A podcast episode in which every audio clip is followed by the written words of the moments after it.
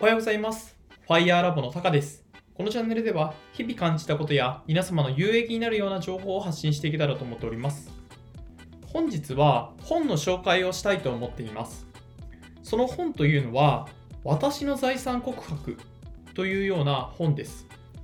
これはですね、本田清六さんという方が書かれた本なんですけれども、皆さん、本田清六さんって聞いたことありますか？ほとんどの方は聞いたことがないんじゃないかなと思うんですけれども、この方、ウィキペディアで調べると、日本の公園の父と言われているんですね。で、結構見てみると面白いのが、あの日比谷公園ってありますよね。そこの設計調査員などにも就任されていたりだとか、明治神宮の造営局とかに、えー、と就任されていたり、えっと、この日本の公園の、えっと、まあ礎を作った方とも言われております。で、この人なんですけれども、あの幼少期はですね、そこまで裕福な家庭ではなかったのですが、東大の教授になって、えっと、月の給料の4分の1を天引き貯金に回すという、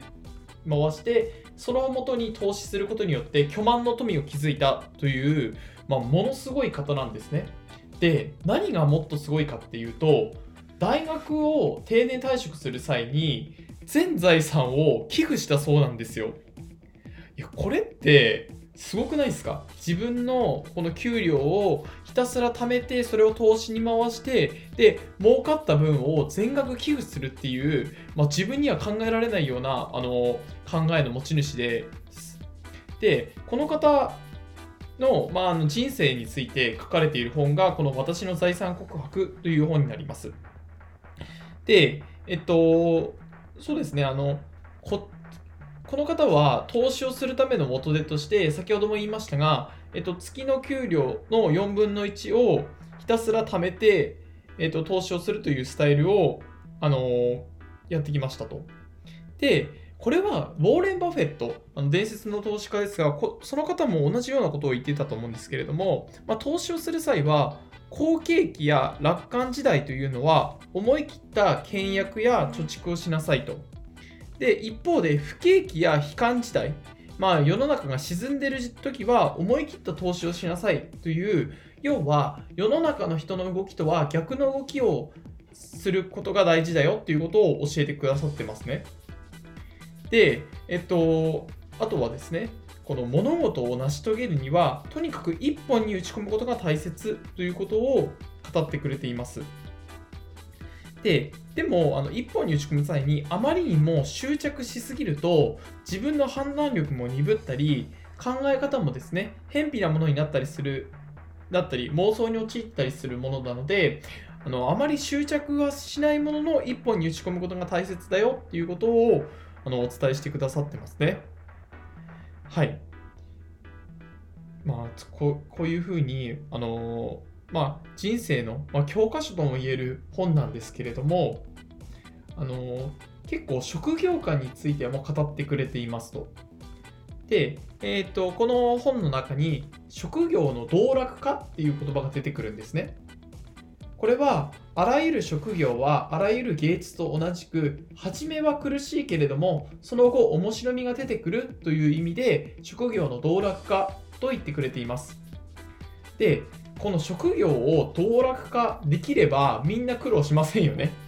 で、この職業を道楽化するまでには、あの、打ち込むことが大切だと。で、これが、この打ち込むっていうことが、凡人にできる、まあ、唯一のやり方だっていうことを語ってくれていますと。本書では、えっと、天才があの努力を差し引くよりも、盆栽、まあ、いわゆる凡人私も含め凡人ですが、盆栽プラス努力の方が絶対的に上回るっていうことをお伝えしてくださってるんですね。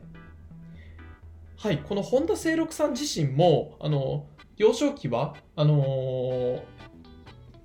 裕福な家庭ではないですが、まあ、勉強して勉強して東大の教授になって、まあ、東大の教授になった時点であの全く才能がないってわけではないと思うんですけれども、えーと、自らあの努力を積み重ねて人生を切り開いていった方になります。そういう方が言っているこの職業の道楽化に近づけるように私自身も、まあ、仕事にも打ち込んでいきたいと思いますし、副業の方もあの本業の方と合わせてですね、えー、楽しんでやっていけたらなと思っております。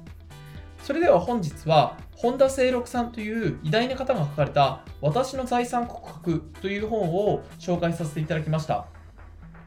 Amazon でも購入できますし、そこまで高い書物ではありません。ぜひ皆さん一度読んでみて、あなたの人生を振り返るきっかけにしていただけたら幸いです。それでは本日の放送は以上で終了となります。ご清聴していただきありがとうございました。